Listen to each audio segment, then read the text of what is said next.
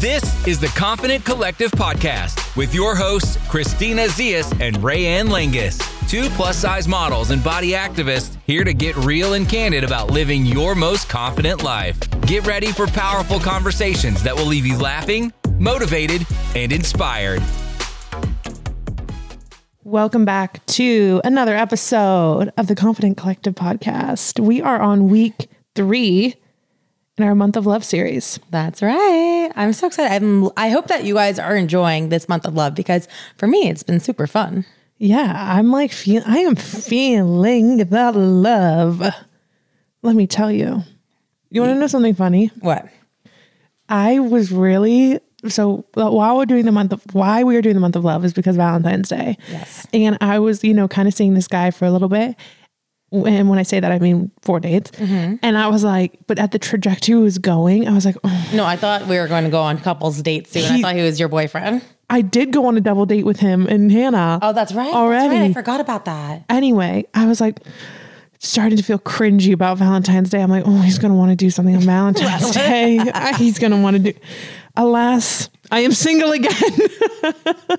and I have no plan- Valentine's Day plans. So I just thought that was funny. I was like, at one point, I really did think that I was going to have to be like, oh, I don't want to do anything crazy. I don't want to do anything cringy, you know? Yeah. Because there's nothing worse than like Valentine's Day when you first start dating someone. It's so awkward. It's you don't Isn't know it? how to handle it. It's like not even like it's not a big deal, right? But like it is a big deal because you don't want it to be a big deal. Yeah, it's kind of a big deal. You can make it into a big deal for sure. Honestly, I think Valentine's Day and especially going out on Valentine's Day is so overrated. Mm-hmm. First of all, it's impossible to get reservations. Second of all, every restaurant has like bullshit ass prix fixe menus. Fuck that. No, So you're not missing anything, babe. thanks. Anyway, But I'm crazy funny. about holidays. Yeah, I saw your Valentine's Day wish list. I know that was really for things that I want to get myself. yeah, for sure. But also, I do do this thing where like I just can't even get into it right now. What are you guys doing on Valentine's Day? We're going up to Santa Ynez. I- oh, I'm yes. actually really excited about it because my family is coming into town. They'll be here. Wait, what? Yeah. You did not tell me this. Wait, yes, I did. you did not tell me this. Really? Oh yeah, you did. I you're- You did. You did. did because your dad and sister are here Yes. for work. Okay. Thank Yes, you. okay, I was sorry, like, sorry, sorry. did I have this whole conversation by myself? yeah. My um, dad and sister are both have jobs out here weirdly for the same event. So they both have to entertain clients. So my mom came too.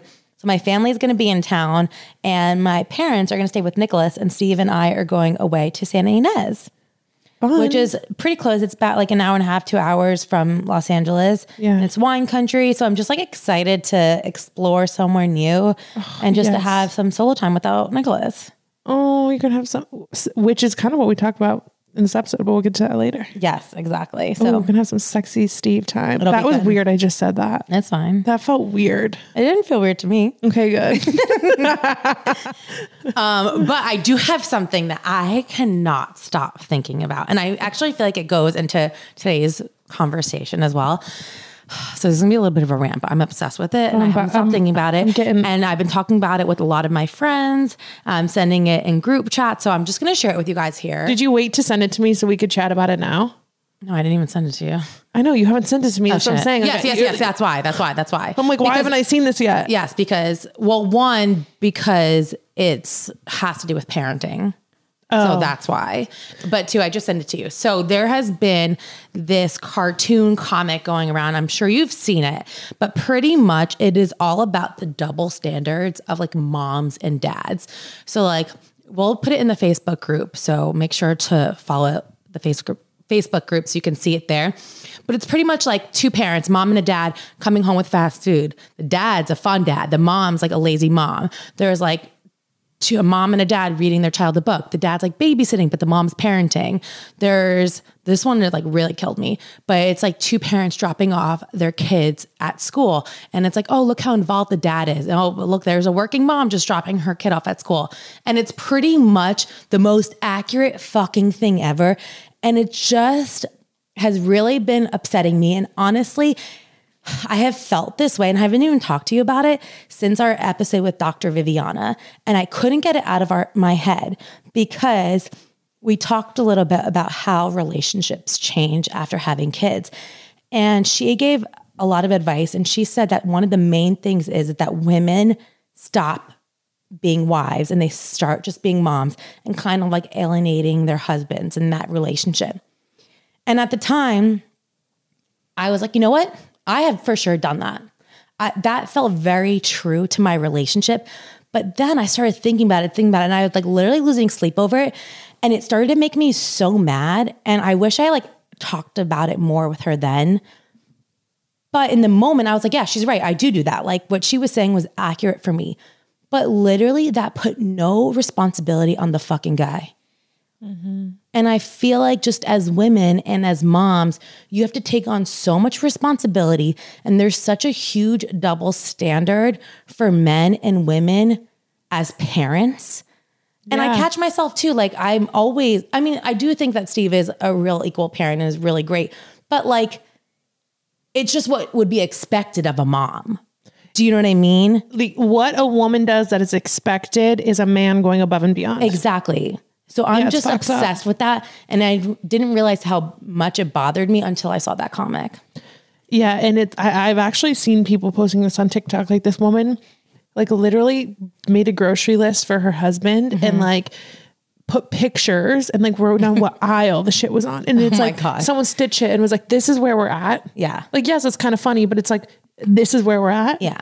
a grown man can't, Can't go go, to the grocery store without you giving him a f- color coded list With the aisles and everything. I'm like, that is like, it makes me uh, sick. Yes. And I think, I think like you're Steve, you, you guys are doing a great job, like Mm-hmm. being parent, like parents together and like taking full, you know, equal responsibility. And like, that's one thing when I am look as I'm looking for a partner, I want a man who is like up with the, we are with the times. Right, This is. Mm-hmm. not the 1950s anymore. Like w- he, you need to be an equal person in this relationship. 100%. We are partners. Right. Especially because like, you know, like you've seen like a lot of those TikToks too that are like, like women who who decided women should work. That was the fucking dumbest idea ever. like, have you seen those TikToks? I don't think I have. Oh my gosh. Well, we're on two different talks, but anyway. I've seen the one where it's like the feminism leaving my body. yeah, like it's things kind that- of like that same sort of Yeah. idea. Um, but if you're like both, if two partners are both working, like they should both take on the same household duties as well, too. Like if you're both Mm-hmm. monetarily providing the same, like then you need to split everything else as well. Yeah. And anyways, I was reading like reading Untamed by Glennon Doyle, and she talks a lot about like raising a son too, and how she like was making sure that like her woman was like this strong, confident woman, but then realized she wasn't like teaching her son to be like domestic and nurturing as well. So like it's mm-hmm. things I think about and things that I'm proud that like Nicholas will see Steve. He does our, our grocery shopping, you know what I mean? Yeah. And like loading the dishwasher and stuff like that. Anyways, I think it's just really important to have that balance. But there is such a double standard and it really bothers me. And I'm sure every, I'm sure mo- all, all women feel that way, but especially if you're a mom, I know you can relate. So yeah, Damn. that's some things I've been thinking about. What about you, Ray? Well, my obsessed with is kind of random. Okay, I can't wait. So I was hanging out with this guy last night for the second time. I guess you could call it a second date.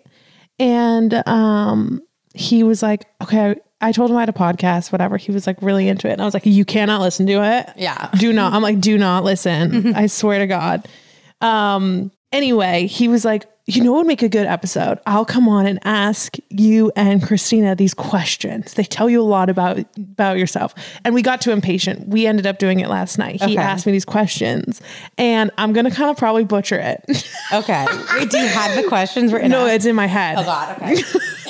But supposedly, and I've seen people do this on TikTok, and it's supposed to like tell you about yourself.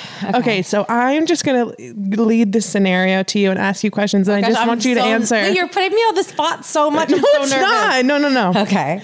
Okay, so just listen to me. All right, Okay, just I'm let me vibe. I'm gonna breathe. Okay, so I want you to picture you walk into this big white room, you empty room, no furniture. It's just a big room. You walk in. What what color's the room? White. Okay, so you're in this you're in this white room now, mm-hmm. and I want you to picture a cube in the room. Okay. Is the cube what color is the cube? White. Okay, is it floating? Is it on sitting on something? It's on the ground. It's on the ground. Okay. Mm-hmm. Now I want you I want you to picture a ladder. Mm-hmm. Where where do you see the ladder? Is the- it close is it close to the cube? Is it far away? I see is it, kind of far away. It's like on the other side of the room. on the other side of the room. Mm-hmm. Okay. Um, now I want you to picture there. There's a horse in the room. Mm-hmm. Um, is is this horse like tied to a fence? Is is it free? Is it is it walking around? What's it, what's the horse doing? The horse is with some hay and water, but it's chained. It has like a tie to the wall. Okay. Mm-hmm. and what color's the horse? Ooh, it's brown. It's brown. Okay.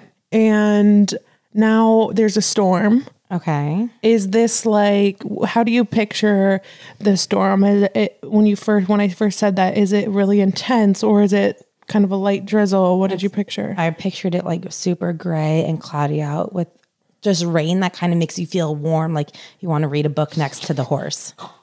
a bug just flew in my nose did you see that No. jesus christ um okay okay so now is the storm it, are the storm in is it inside the inside the cube or is it it's outside, the cube You could see it from the big windows. you oh you have windows in your cube okay Yes. in our cube your room My room has huge windows. Okay. Okay. Interesting. So now I'm going to tell you what this says about you. Oh my gosh, I'm so nervous. Okay. But see, I don't really know because I just learned this last night. So this is going to be butchering it, but whatever. Okay. So you, the fact that I said like white room and then kind of went on a tangent, but you still knew it was white, means you're pretty focused. You have good focus. okay. The fact that you said your cube was on the ground mm-hmm. means you're a rel- you're a grounded person. Mm-hmm. Oh, I forgot to ask something. Was your ladder how, was your ladder small ladder or a big ladder or like what was it? It was a big ladder, but it's not like one of those standing ladders. Like it was leaning against the leaning wall. against the wall. Okay, oh, that's what I pictured too. For me or Oh for you? fuck! I forgot to ask you another thing. Oh my gosh, you're the worst. When you, when you pictured your cube, when Mm-hmm. you pictured your cube in relation to the room, how big was it? Like teeny tiny, like a like a medium, like really big, took up the whole room. Like what was it? um, I would say it's like I pictured posing on it. So like it's pretty big. Like You picture posing on it? yeah, like it's like the size of this table, but a little bit taller. Okay. Okay. Yeah. So the size of the cube is like the size of your ego, supposedly. Mm-hmm. So you have like a pretty, you, you know, Okay, but that's pretty good because That's it's good. in relation to the room. in relation to the room. It wasn't very big, Some yeah. people will say it's taking up the whole room. you know what I mean? The ladder represents kind of like your your career and your aspirations. So you have a really tall ladder. So Mm-hmm. you have high career goals, high aspirations with your career. It's very important to you, which Mm-hmm. makes sense. The horse represents your partner. So you have a bit of a you like to have a little bit of like a, a tie to your partner like a little leash. he's tied up. And it was interesting. Usually, if you say a girl horse, boy horse, you said he. So you said he's brown. So you have a male partner, which is aligned. Mm-hmm. And this is where I don't know if this guy was was fucking with me, but he was like, "You said." You said brown. So, in my experience, women who say that are really into black men if their horse is brown. Interesting. I've never been with a black man. So, Steve, I'm surprised you didn't say a big white Clydesdale because that's what I feel like Steve would be. But you know, this is just a theory. Mm-hmm. Then the the fact that you're, I forgot to ask you another. What's the other question, Rand? Okay, pic- I want you to picture flowers. okay. How, tell me how many are there and what color are they? The entire floor is not covered with flowers. It's not. They it is. The entire floor is covered with flowers and it looks like I am in a fucking wildlife like beautiful blossom like imagine like the poppy field Yes. but of wildflowers like I picture pinks purples and whites Okay.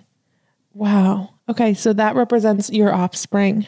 So mm-hmm. it could mean that you want a lot of offspring or it's very important to you mm-hmm. and you you know your your your offspring is important to you. There are probably other things, but I don't know because I just learned this last night. Then the the fact that the storm was outside was interesting to me because my storm was happening inside the inside my room. So outside means that you're able to supposedly like kind of car- compartmentalize your problems a little bit. They're not like when they happen, they don't f- throw you completely off kilter. You're able to like, I feel like that's accurate for me yes. Mm-hmm. So those are the questions. And I think I kind of butchered that, but I what thought it about was the windows The windows are a new thing to me. I don't know about the windows. My room didn't have windows. Wait, was your so were your answers similar to mine? Similar, yeah. So I white room, medium cube on the floor, tall leaning ladder on a mm. wall, flowers all over the floor. But my horse is brown. Interesting. My horse is brown too. Well, oh. oh yeah, yeah. yeah. My, and, but my horse is free, Oh, interesting. which is interesting because in my mm. past relationships, I've been, ha- excuse me, in my past relationship, I have been very like, I need to know what you're doing. I'm a crazy mm. bitch. So it was interesting. cool. I like I'm that. just more chill now, I guess. But anyway, that was our little activity for the day. So, what is your what's your product of the week? You're wearing them. No. Okay. So my product of the week, if you guys follow me on Instagram, TikTok, you heard me talk about these so much, but I'm obsessed with Abercrombie jeans.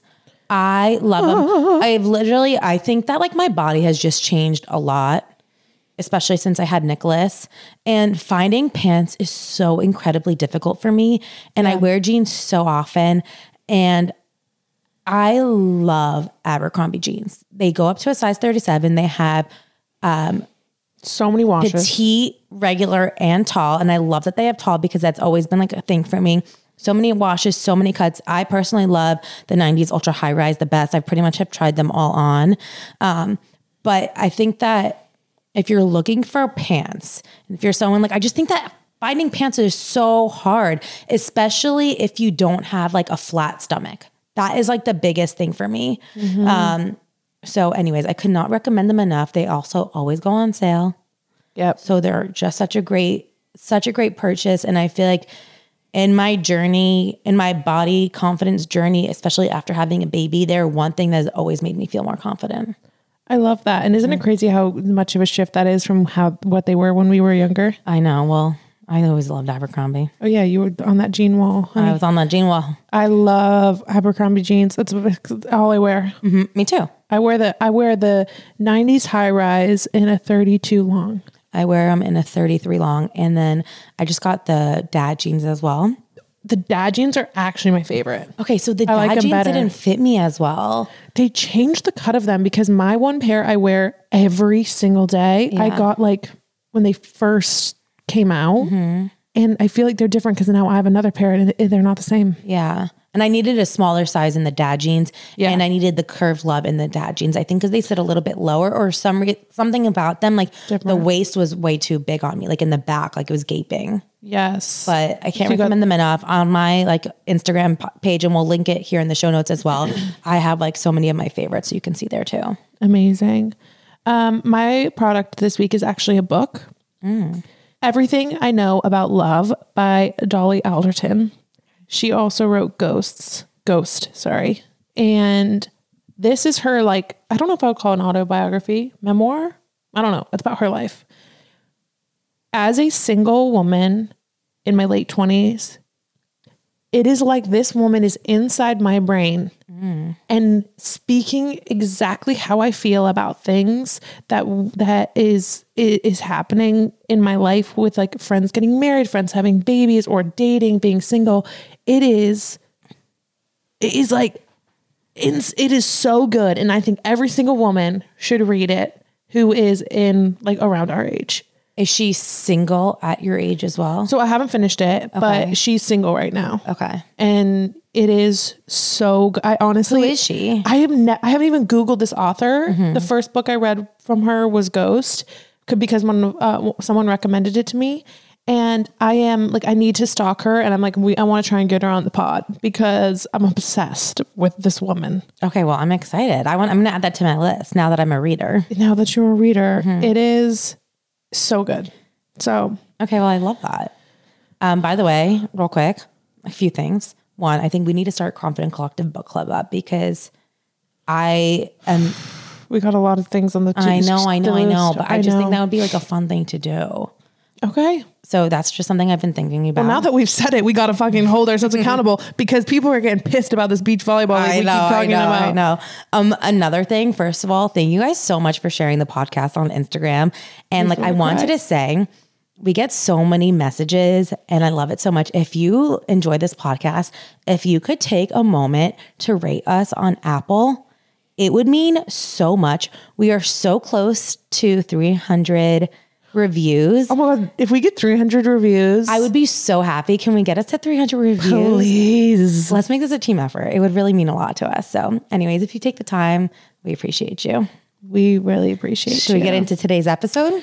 Yes. Today we are talking about confidence in the bedroom. Uh huh, honey. Yes. And we have on Raquel Savage, who is, she does so many things. I, I said she has an empire. She does. She is a therapist, sex worker, um, Podcaster. podcaster. I'm like, there's so and many she's things. an educator. She's an educator. I think that is the perfect word that sums up everything she does. And it's so I think it's cool because she she talks about like she literally will teach you how to suck a suck a dick and give a good blowjob and then also teach you how to overcome maybe sexual trauma that you've had. And I think that's so like as women, that is both that is like we experience both and it's so important to talk about both and um today we just pick her brain on on confidence when it comes to feeling good about yourself in the bedroom. Absolutely. Uh, so, without further ado, let's welcome Raquel. Welcome Raquel to the Confident Collective podcast. How are you doing?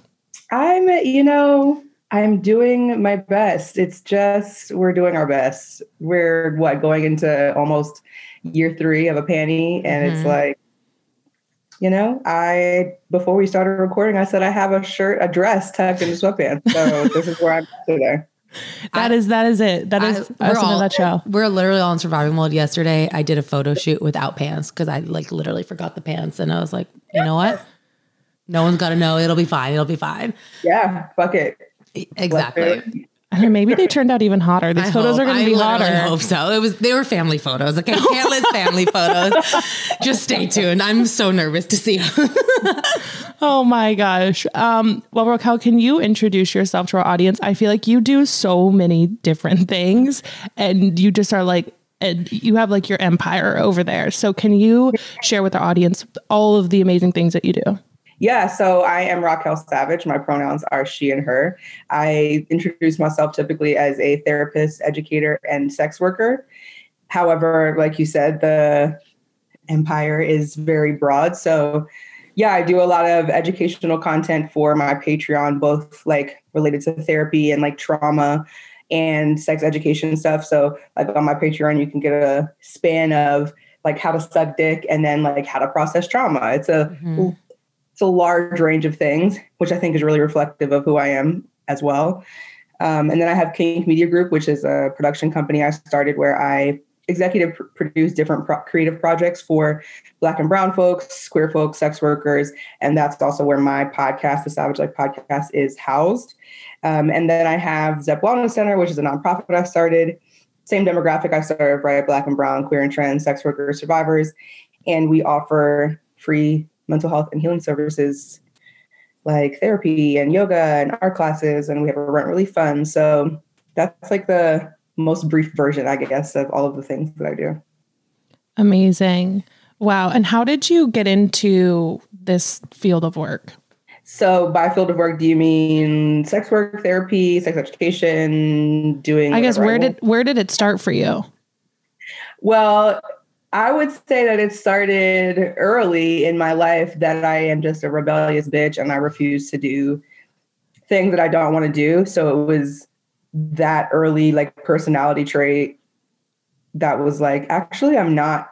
I I, I had like four different um, nine to five kind of jobs when I was in like high school and college. So I like worked Wow. at Subway and I worked at some other fucking thing. I was like a barista and then know, I did all these things and I was like, this fucking sucks. Like this is actually and everyone's like, oh, this is what you this is just what you do. I'm like, Right. actually it's fucking not what I'm gonna do. Yeah. Um and so yeah, that kind of informed me needing to figure out what I actually want to do. And um, I went to undergrad for business communications and and I had a mentor kind of say to me, like, what's your niche? What's your thing? Like, how are you gonna what is the thing that you do? And I was like, I'm I'm a whore. Like I'm like, let's talk about sex, baby. yeah, and um, I'm also someone who, like everyone approached about advice about sex and knowledge about sex even before I probably knew what I was talking about. So I just decided to figure out a way to make that like my thing professionally. And so, yeah, meant 10 years later, here I am. It's so funny because, like, for me, like, sex has always been so hard to talk about. And I've just always been uncomfortable and insecure. And I think because I grew up in a household where, like, I mean, no one was talking about sex. Think I didn't want to talk about sex with my parents, anyways. You know what I mean? But like, even with my friends, like I never felt confident talking about it. So seeing someone like you who's like so empowered and talking about it so freely is inspires me to be like, wait a minute. Like you can talk mm-hmm. about sex and be a confident bitch and it'd be totally okay. Yeah. Yeah, definitely. It's I feel like I have gotten this question so frequently recently around like how am I so confident and how am I so open with sex? um, and talking about sex and feeling comfortable with my body and like all of these different things. And I'm always so fascinated to, fascinated to see how people experience me and to um, be affirmed in like my impact on people and also just consistently name that it's just I think it goes back to the rebellious piece. Like I'm just gonna do what I want to do, and like, mm-hmm. Like your response to that is whatever it's gonna be. But I'm gonna do my thing. And for me, I think that was largely informed by a I think I just naturally have this personality trait. I'm also autistic, so I think that's part of it too. It's just just like I don't conceptualize doing things differently. I just this is what I want to do. Why would I not do what I want to do? Right. So like the whole social masking thing, I'm like, I don't fucking get it. Um, so there's that. I also think my family upbringing, although I definitely had scenarios similar to what you just said, where it's like, it was icky to talk about sex. I had a family who really affirmed um, agency and autonomy and like you make your own decisions decisions so it wasn't necessarily right. like you make your own decisions about sex it was just like generally you get to decide about things mm-hmm. you also get to experience the consequences of things right and so yeah that early like instilling agency in me like boosted the rebelliousness and then my grandfather was a methodist minister but he also like housed black and brown folks and married gay folks and advocated for women and clergy in the church. So he was like rebellious wow. in his own right. And then his wife was an AASECT certified sexuality fucking teacher. That's um, and this was like in the 50s and it's like minister's wife, what the fuck? And she's like people how to masturbate and orgasms. So it's kind of also in my blood, I guess. Totally. Yeah. It's like yeah, it runs in your it's in your blood, it's in your family. And for me too, like when it comes to sex, I grew up going to Christian school, kindergarten through 8th grade and like my parents are very chill though. It was all like I was like going to save myself for marriage and and it's only been recently in the last year honestly where I've really felt like free to talk about sex and like exploring sexually. And and honestly it feels like it, for me it's been super empowering. And i feel like i've been like hiding this thing in like inside for so long. And now i'm like i feel like it's all i talk about now. Um yeah. but yeah so it's just interesting. I think your background has a lot to do with how you like think about sex and your openness around it. Yes. Definitely. And i think something that people don't think about is it makes sense when we have families who are directly like disgusted around talking about sex and sexuality. Like when we have families who are like, that makes you a slut or keep your legs closed or, you know, things like that. However, there's also a large impact when our families don't talk about things at all. So maybe they don't even have like a negative viewpoint. It's just that it's not talked about. Mm-hmm. Um, because the lack of conversations around the thing, whether it's like lack of conversation around your vulva or lack of conversation around pleasure, consent, whatever, um, that instills shame too. So there's like different versions of ways that we can internalize shame, even if it's not directly like you whore, right? Like it's right. options for creating that and then having to work through it. Yeah, that's so spot on. So we asked our audience what is their like biggest not hang up but insecurity or kind of struggle in the bedroom.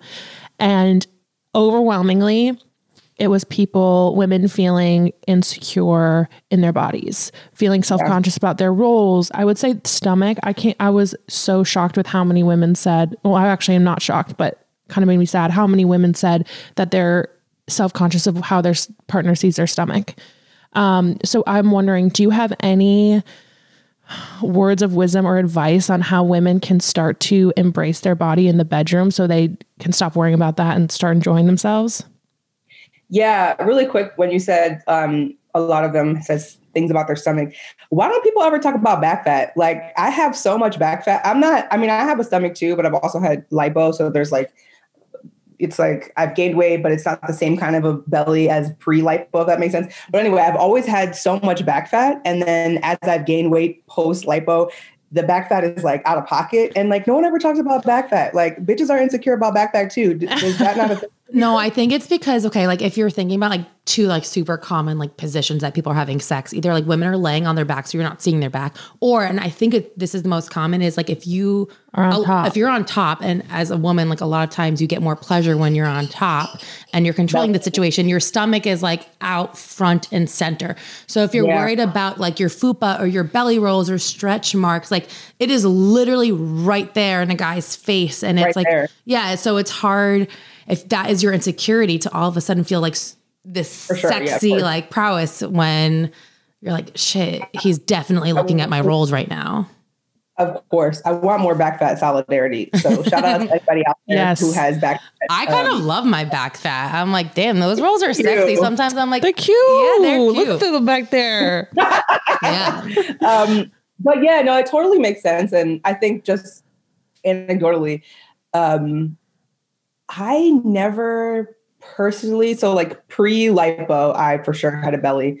Um, and I actually was shaped like a fucking uh, refrigerator square and just big backed and big bellied. And I had big boobs too, but no butt. So just, um, yeah.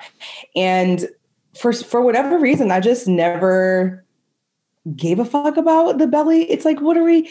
So, and, and I totally understand generally why women have insecurities about our bodies because look at the culture in which we exist. Like, we quite literally are socialized to believe that our existence revolves around how we look um, and specifically how we look as it pertains to like being sexy, but not sexy in a way that is affirming for us, sexy in a way that is appealing to men. Mhm. Yes. So it's like a, a lot of heavy socialization from early on around what we look like and our appearance and how we hold our, you know, hold ourselves. And it makes a lot of sense. And I think I I also think it like it is informed by what era you were in. And I think I'm seeing a lot of conversation like on TikTok about this where I don't know how old y'all are, all y'all are, but I'm 30 and my generation was like the people who were called fat then were not fat at all. weren't even like mini fat. They were Mhm. no, like what? So our conceptualization then, which now impacts us as adults too, was that being like a fucking size eight or something is fat. So that your whole mindset is just totally warped. Um, and I do love that this generation is taking back some of that space and uh, naming fat phobia as they see it and, and working through it.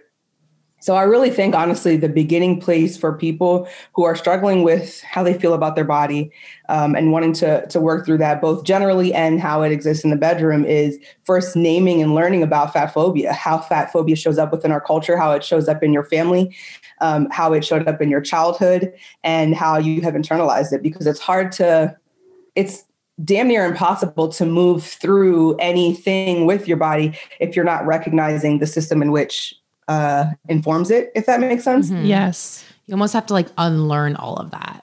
Correct. You got to learn about it and then unlearn it. It's like, okay, Exactly. why is it that this certain body type is what is considered appealing and this isn't? And why is it the medical system um, says that this BMI is blah, blah, blah, and how it impacts your health? And thinking about even ableism, I was just having a conversation with someone around uh, health versus like unhealthy and how that is inherently ableist because there are some bodies that cannot be healthy. Mhm. It doesn't fucking matter if you do CrossFit and you do a fucking Weight Watchers, the body cannot be healthy. And so removing like the moral component of good or bad from health, um, I think is a large part of it too, because we get into this like if you're skinny, then you're good and you're successful and you've won. And if you're fat, then you have lost and you're bad and you're ugly and not worthy, right? And it's like all of this moral shit. It's like a body is a fucking body. Mm-hmm. You exist in it, Yep. it's fine. hmm Yeah. And I think too, what's helped me is honestly seeing like women who are my size in relationships and even like also I don't know if you know people watch porn like watching porn that have diverse body types. I'm trying to think X Confessions is one where I, I don't I'm I'm new to I don't really watch porn so this is I'm like speaking from very uneducated uneducated aspect right now but just thinking yeah. about how like I changed my perception of body by following people on social media who I who I identified with I would think like seeing women who are perceived as sexy and in you know relationships and and in a sexual way who have a body type like yours that is going to naturally start to rewire how you think about what is sexy and what is mm-hmm. sensual or whatever right? absolutely yeah, i think that we have a lot of representation that are bodies that feel inaccessible for most folks um, and don't even reflect the majority of how most of us look so mm-hmm. if you're is entirely of women who have had lipo and BBL or women who are fucking fitness, CrossFit, whatever the fuck, and Pilates and and and they're on diets and they're pushing uh, juice cleanses and shit. Yeah, that and we spend so much fucking time on social media, so that's going to impact.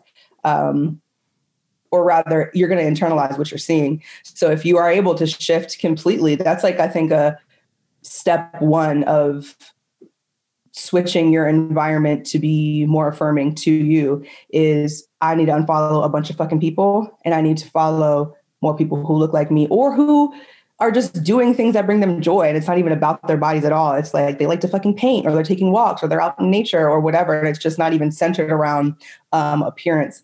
The other thing I was going to say is similar to the naming and then unpacking fat phobia is thinking more critically um, around how we understand our relationships and specifically like cis women who date cis het men again with how we're socialized we largely believe that our worth is tied to if we're chose by a man and if we're attractive to men yes. and if men pick us and mm-hmm. all of that and like what it means to be partnered with a man and um, the ways that that benefits you and how you get to brag and how you feel and all of that and i think that that's an important piece to think about too is just how a lot of bullshit that is because we know from studies and we also know anecdotally that women who partner with cis men are actually not really happier so it's not really a win.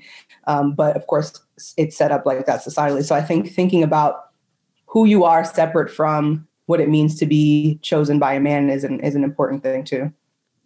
That is so spot on and something i really struggled with earlier this year we did an episode on this because I was putting so much value, and I still struggle with it, on the attention I was getting from men. And if yeah. I wasn't getting that, I was feeling like shit about myself. And I was like, this yep. is so fucked. Like, I like, and I don't, and, and it was something I really had to like uh, kind of unpack and like work through. I'm, I'm still working through, but that is so, that is so spot on what mm-hmm. you just said there. Definitely.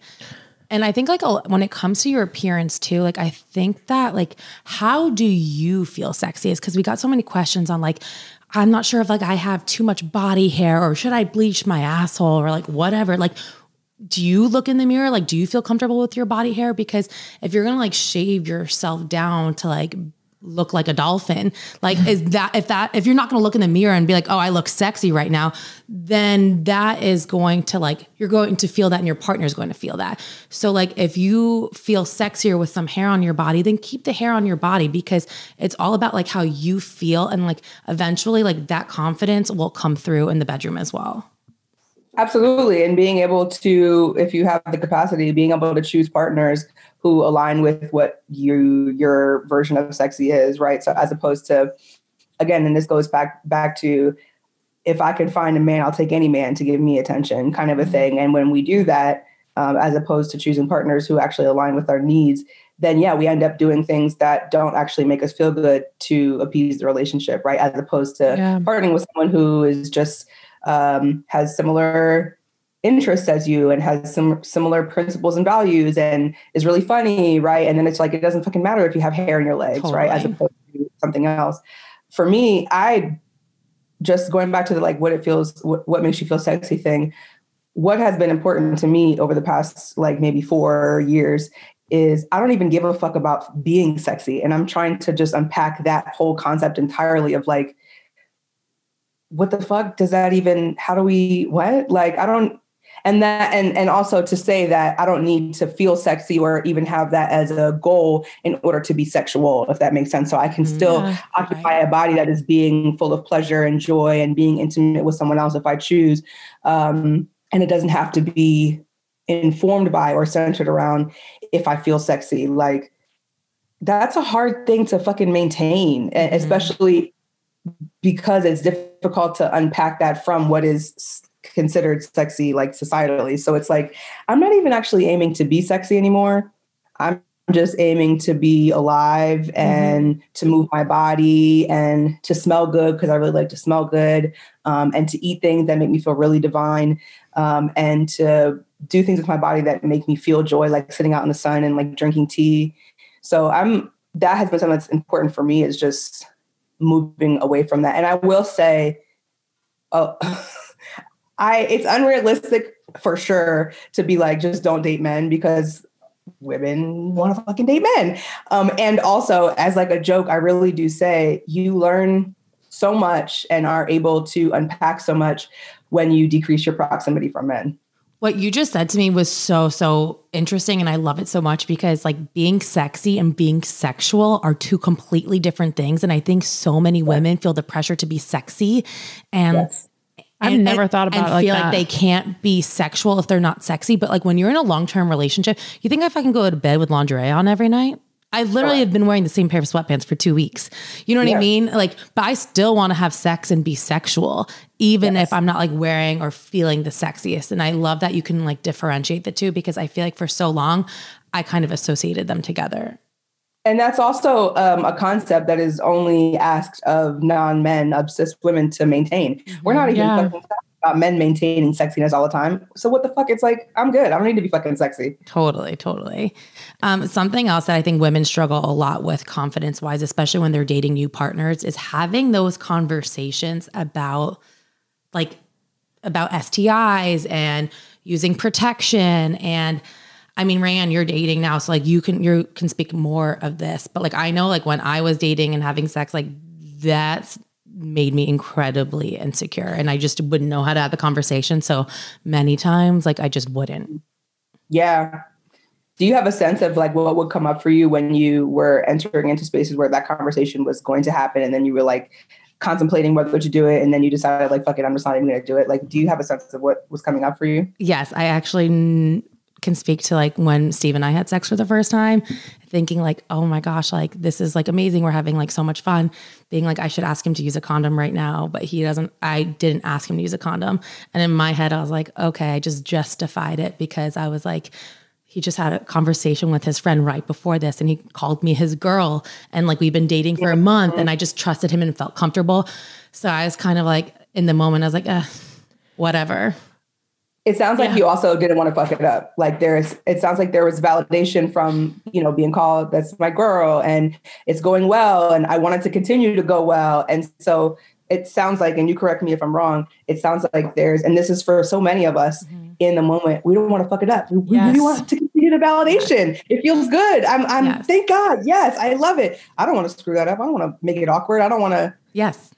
And I think for me too, like I, Eh, this has been a struggle for me is like, I, for me, and this is what I've, I've kind of recently been starting to understand this is that I am scared to do something or say something that will then make that me undesirable to them. So if I'm like, guess what? Hey, when was your last S- STD check? That's not a fucking sexy conversation to have, right? especially when you're in it because you're not When like you're- having it over dinner Yeah, but guess what? Owning your sexual health and taking care of yourself and not letting some Joe Schmo give you an STD is important and it needs to be said and is and but but for me for so long how I thought about sex and I'm still working through this is from a man's perspective, right? So I'm a straight woman dating straight men and I a lot of times I'm very have been in the past very performative and like everything I do is for them to have a good experience with me and to feel pleasure from me. Mm-hmm. And I'm working re- trying to work through that and change that. y'all are. Yeah, that is that is the experience of cis women who fuck cis het men. It is difficult, even for me, right? Anytime that people are like, "Oh, you're so confident," and, and so what, bitch, I still have the same fucking difficulties negotiating ethical sexual experiences with men too, which is largely why I'm not entering into them anymore because it's not. It's and it. Okay, so so many things actually. okay, so the first thing I, the first thing I want to say before I forget is um, this also all goes back to what we just talked about around how we think of validation around men, right? So we enter into these scenarios.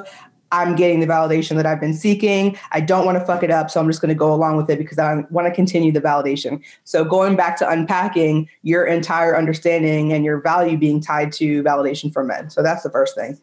The second thing is, I'm sure that for most folks, there's something that comes up for us around our childhood and just how we handle conflict. Mm. Um, because we have trouble advocating for ourselves, setting boundaries, that is informed by the whole like male patriarchal shit and is also informed by our family experiences. I got yelled at a lot. I um, knew that I wouldn't get in trouble if I hid, or I don't fucking know. Like we all have fucking fucked up childhood shit. So thinking of how those early experiences, which are traumatic or at a minimum stressful, inform how we handle conflict and advocating for ourselves. So that's something to compound the boundary setting, advocating for yourself um, issue. And then I was going to say something else, but I forgot what it was. So come back to me. Okay.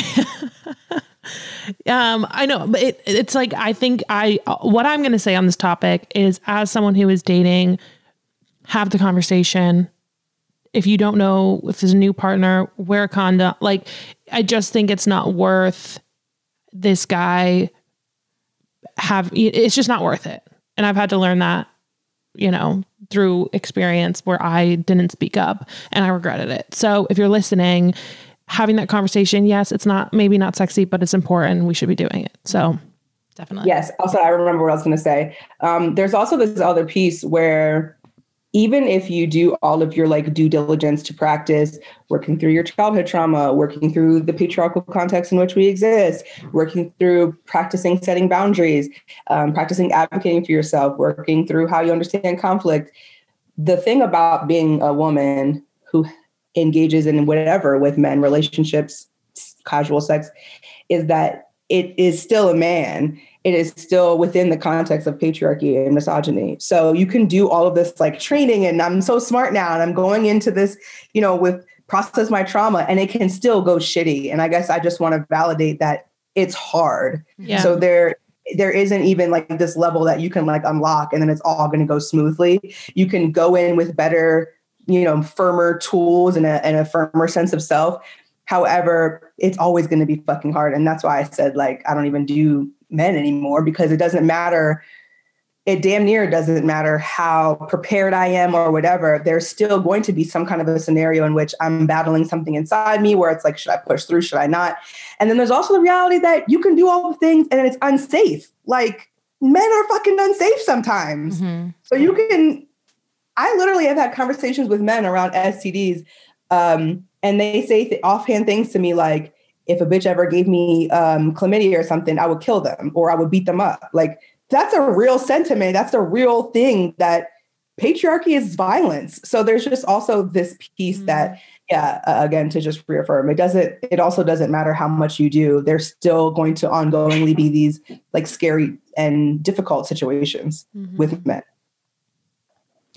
which is well, why shit. it's so important to find a partner that like helps make you that makes you feel safe too. Yeah. Super, super important. Absolutely. Okay. So what if you are cis woman with a cis man, right? You and you guys, like for me, for instance, right? I've been in a relationship for 11 fucking years, long time.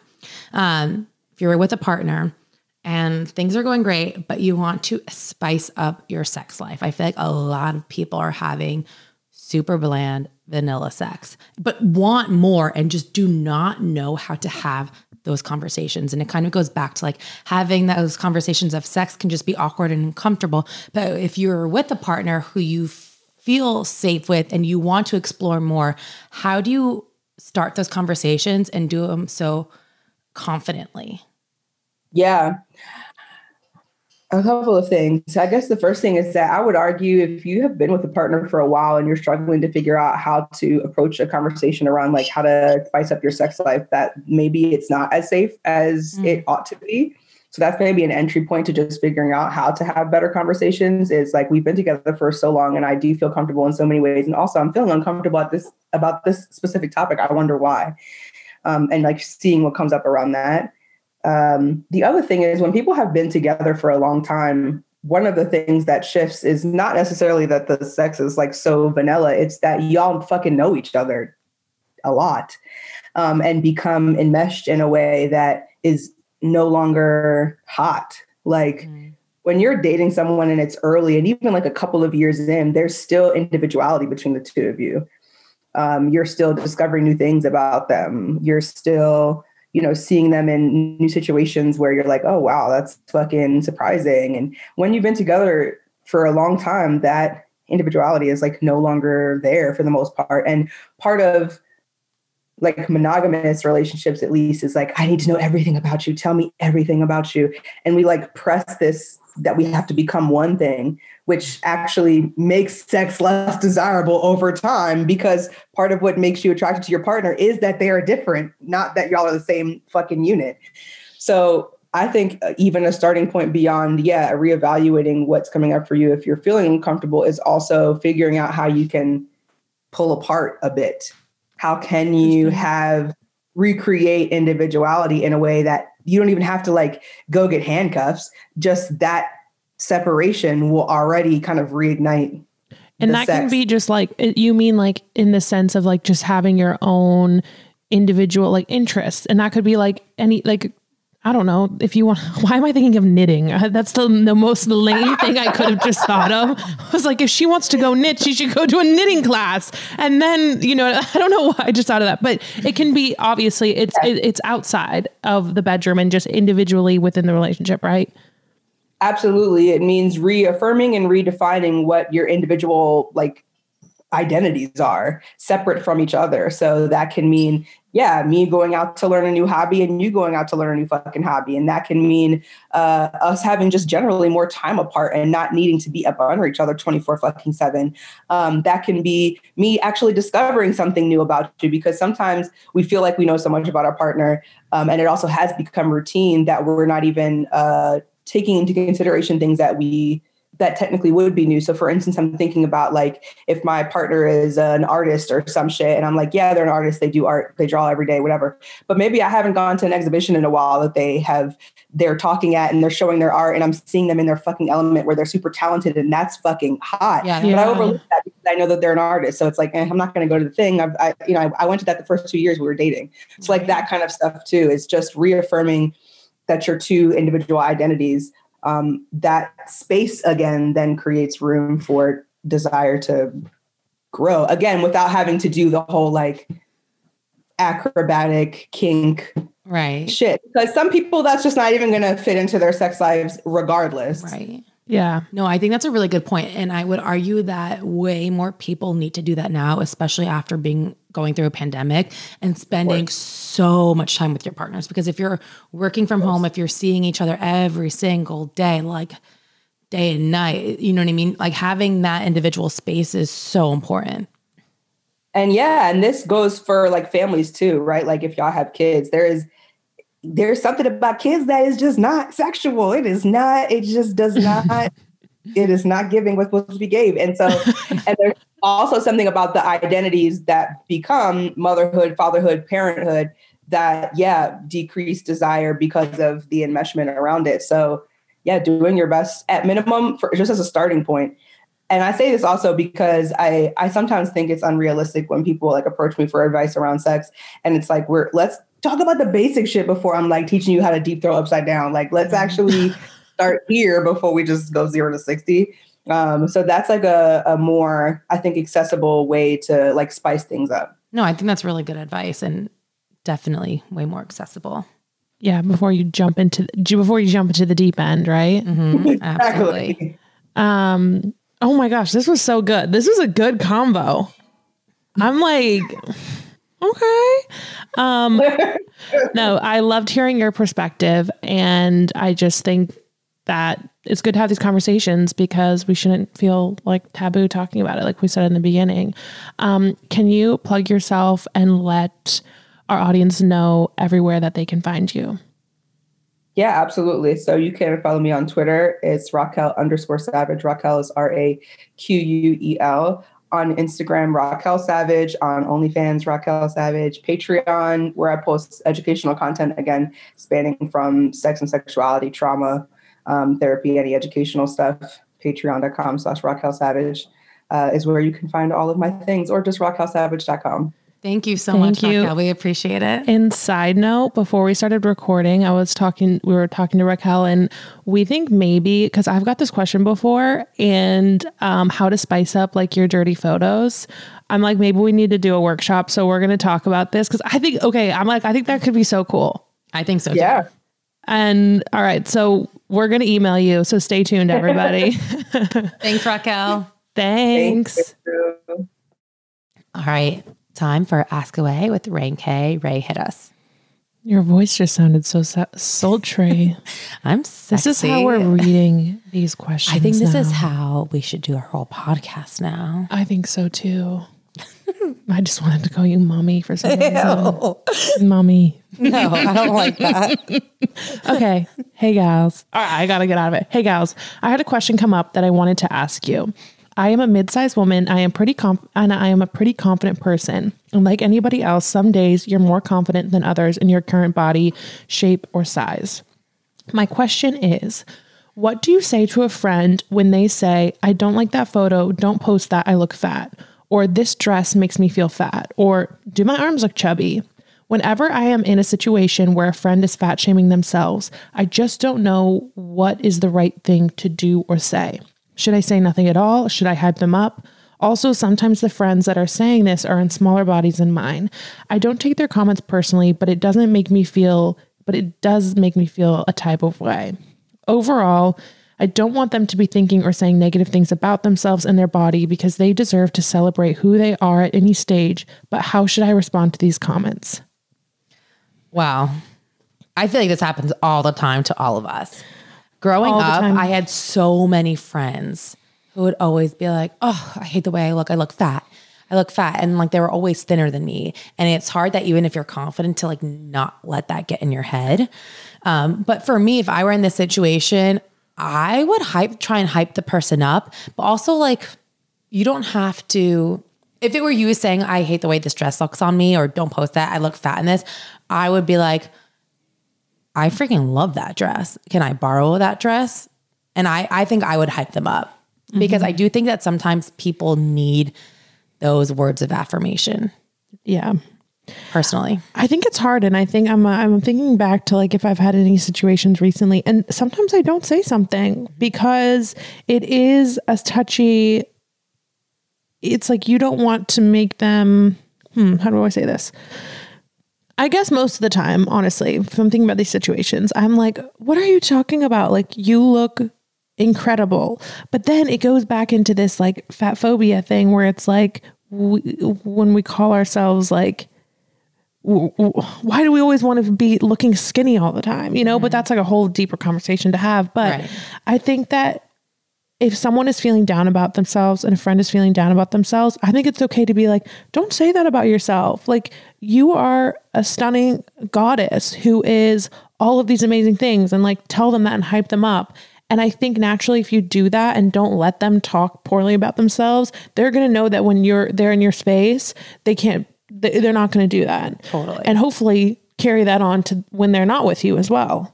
And I do think that one of the worst things you can do, which I have always done, is be like, ugh, I feel so fat and ugly too. Because you don't want to let someone else's energy like that like bring you down because that kind of just encourages that back and forth.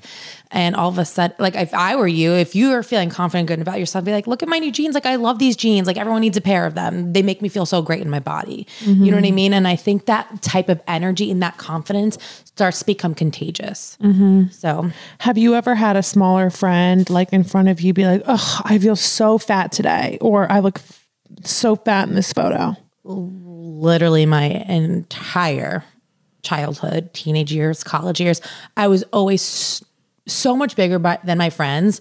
Like by I honestly would say like I would feel like a hundred pounds bigger than some of my friends.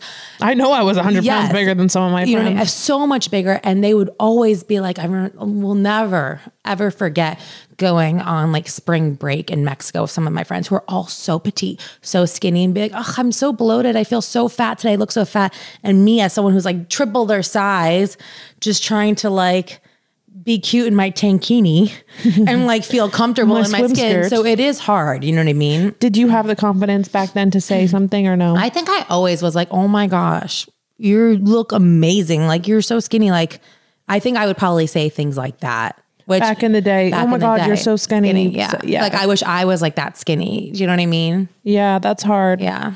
And I I think now it's like I haven't been in that situation, but I think I think if you have a close friendship with someone and you have that deep, you know, connection, I think it's okay to be like, "Hey girl, like when you say that, it kind of makes me feel bad about myself because I'm bigger than you. And if you're thinking about that about yourself, it, it, it brings out my insecurity.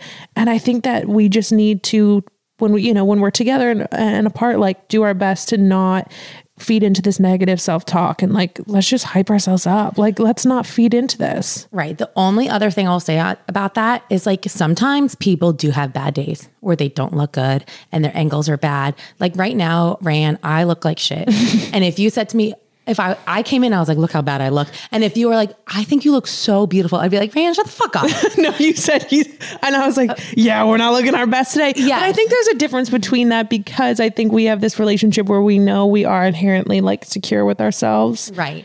But if a Yeah. friend was like, I look so bad in this photo, I don't like it. And you know, sometimes you know deep down, like your friend does not look good. her best in that photo It doesn't. it's okay to laugh about it. it's okay to be like, yeah, girl, this isn't your best angle. Let's take another one. Do you know what I mean? Yes. I feel like that is like how that is good friendship and like hyping each other up in that way. And that I think, like, I would want that. If you told me it's like fake it's that's fake, you don't want to be fake. no i think that's a good point i'm glad you Mm-hmm. brought that up because like that is sometimes like you take photos in it not that one you sent me the other day wasn't your best photo Oh my god, gosh, we should put that in the Facebook group. Oh my gosh. Um, and you know what? That's okay to laugh about because also it's just like getting us away from thinking that we need to look skinny and beautiful all the time. Like we fucking don't. Yeah, exactly. Oh, all right. Well, we hope that helped. Love you. Bye. Thank you so much for tuning in today. For more information on this episode, check out the show notes on our website, theconfidentcollective.com, and find us on Instagram at Confident Collective. And if you really loved what you heard, screenshot today's episode in the podcast app and share it in your stories. And don't forget to tag us.